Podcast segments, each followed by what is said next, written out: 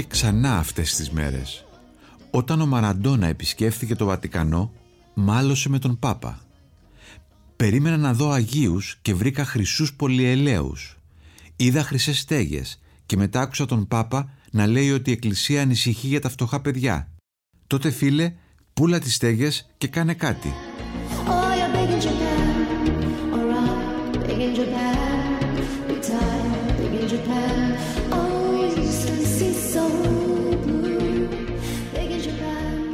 Μπορείς λοιπόν να κλαις για τα φτωχά παιδιά και να ζεις κάτω από χρυσές στέγες, ασημένιες, στέγες από μαόνι; Ποιο είναι το όριο δηλαδή που δεν σε κάνει υποκριτή; Μπορείς να ζεις μέσα στη κλειδί της μίζας και να χορεύεις ζεμπέκικα για την φτωχολογιά; Μπορείς να σταυροκοπιέσαι οικογενειακά μπρος στις κάμερες τις προεκλογικές ημέρες και τις υπόλοιπες να καταπατάς τις 9 από τις 10 εντολές; Μπορείς να είσαι ομοφιλόφιλος και να μην έχεις ψηφίσει κανένα από τα νομοσχέδια που τους παρέχουν δικαιώματα; Μπορείς να είσαι υπουργός εργασίας και να απασχολείς στο σπίτι σου ανασφάλιστο μετανάστη; Μπορείς να είσαι πολιτικός που πολεμάει την ιδιωτική εκπαίδευση και τα παιδιά σου να σπουδάζουν σε πανάκριβα ιδιωτικά; Μπορείς να ζεις χαρές και τραπεζώματα με Αμερικανούς αξιωματούχους και μια φορά το χρόνο να διαδηλώνεις έξω από την πρεσβεία τους φωνάζοντας «Φωνιάδες στο λαόν Αμερικάνοι».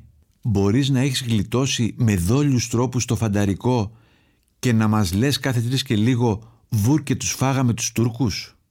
Ναι, και οι οχτώ προηγούμενες αναφορές έχουν ως έμπνευση το ελληνικό πολιτικό περιβάλλον. Πράγματα που ζήσαμε και ζούμε με κάποιους να καμαρώνουν για αυτά που κανονικά θα έπρεπε να ντρέπονται. Όμως δεν είναι μόνο οι βουλευτές και οι δήμαρχοι. Το ενάρετο κάστρο της Ρωμαιοκαθολικής Εκκλησίας με προμαχώνες στην Παρθενία, την Αγαμία, τα προφυλακτικά, τις εκτρώσεις γκρεμίστηκε με γδούπο πέρυσι τέτοιες μέρες όταν αποκαλύφθηκε ότι εκατοντάδες ανήλικοι έπεσαν θύματα σεξουαλικής κακοποίησης από μέλη της Λεγεώνας του Χριστού. Και η δική μας όλη αμέμπτου ηθικής και οι εκρήξεις ακραίων μητροπολιτών μας απέναντι στους ομοφιλόφιλους ή και τις γυναίκες είναι απλώς μια προσκόλληση σε ένα θρησκευτικό μεσαίωνα; Ή μήπως είναι ένα μίσος για τον άλλο τους σε αυτό όπως θα σου πούν πολλοί ψυχαναλυτές;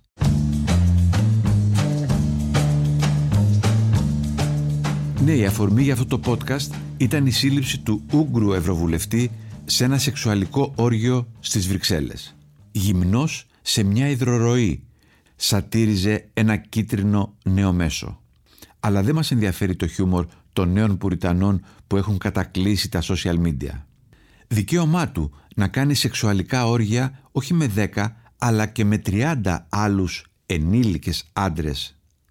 Το πρόβλημα είναι ότι το ίδιο πρόσωπο πρωτοστατεί στο σπρώξιμο της Ουγγαρίας σε μια παλαιού τύπου χριστιανική δημοκρατία, όπως την ονομάζουν.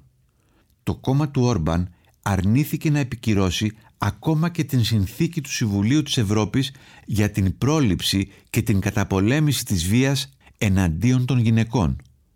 Όπως και οι δικοί μας ορμπανιστές, λίγο πιο μαύρη είναι η αλήθεια, συνεχώς αναφωνούσαν πατρίς θρησκεία οικογένεια και έκαναν λεφτά από ροζ ξενοδοχεία. Και δεν είναι μόνο οι ακροδεξιοί και οι φασίστες. Πολύ γέλιο είχε βγάλει το στέλεχος των εργατικών στο Ηνωμένο Βασίλειο που πολεμούσε με πάθος την αυτοκίνηση και πιάστηκε να χρησιμοποιεί λιμουζίνα για να καλύψει μια απόσταση 300 μέτρων. Το έκανα γιατί φυσούσε και θα χαλούσε το μαλλί της γυναίκας μου, δικαιολογήθηκε. Όπως γέλιο έβγαλε και ο αριστερός πολέμιος του πλούτου, των άλλων, στην Ιβυρική Χερσόνησο που αγόρασε βίλα εκατοντάδων εκατομμυρίων γιατί, ακούστε, έχει σκυλιά και ήθελε κήπο.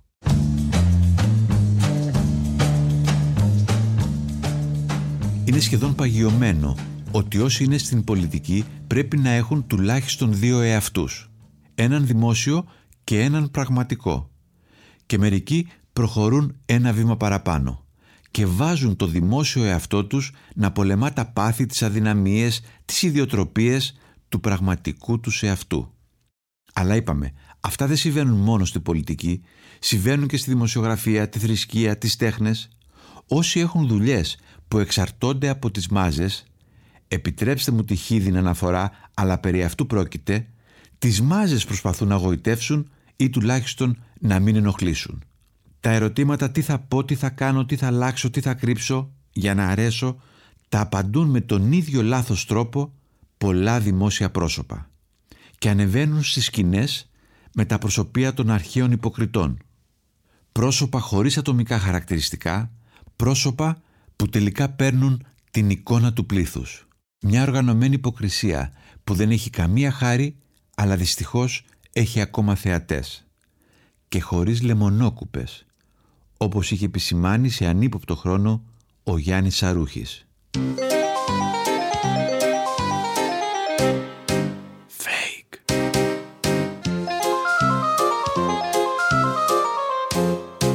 Fake.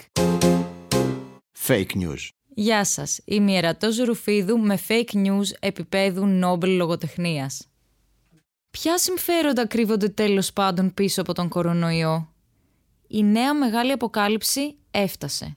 George Soros, φαρμακευτικές, Γερμανοί και ελληνικά κόκκινα δάνεια, όλα μαζί στον ίδιο συλλογισμό, ο οποίος πάει ως εξής.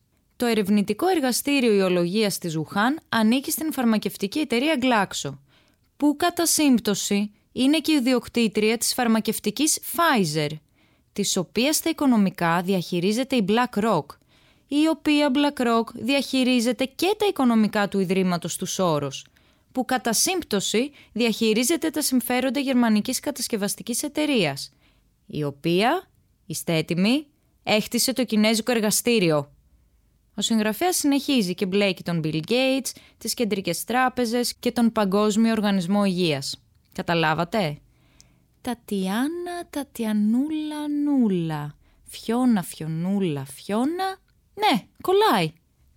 Ο συλλογισμός αυτός είναι εξ αρχής λανθασμένος, καθώς ένα, το Ερευνητικό Ινστιτούτο Ιολογίας στη Γουχάν δεν ανήκει στην εταιρεία Glaxo, δύο, η BlackRock είναι μία από τις μεγαλύτερες εταιρείες διαχείρισης κεφαλαίου στον κόσμο.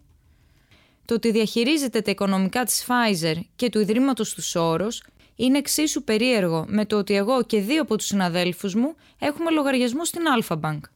Μπορεί ο φίλος που έγραψε αυτή τη θεωρία να ήθελε να εκφράσει τη δυσαρέσκειά του για την υπερσυσσόρευση του πλούτου, για το μονοπόλιο των μεγάλων φαρμακευτικών εταιριών ή για το πρόβλημα της αδιαφάνειας στη διαχείριση τραπεζικών κεφαλαίων. Μπορεί και όχι βέβαια.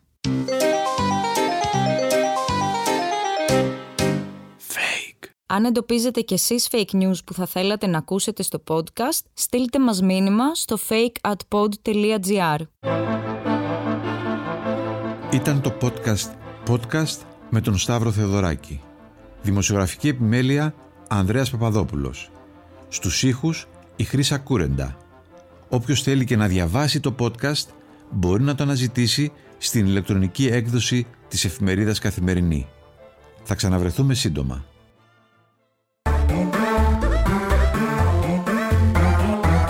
pod.gr. Το καλό να ακούγεται.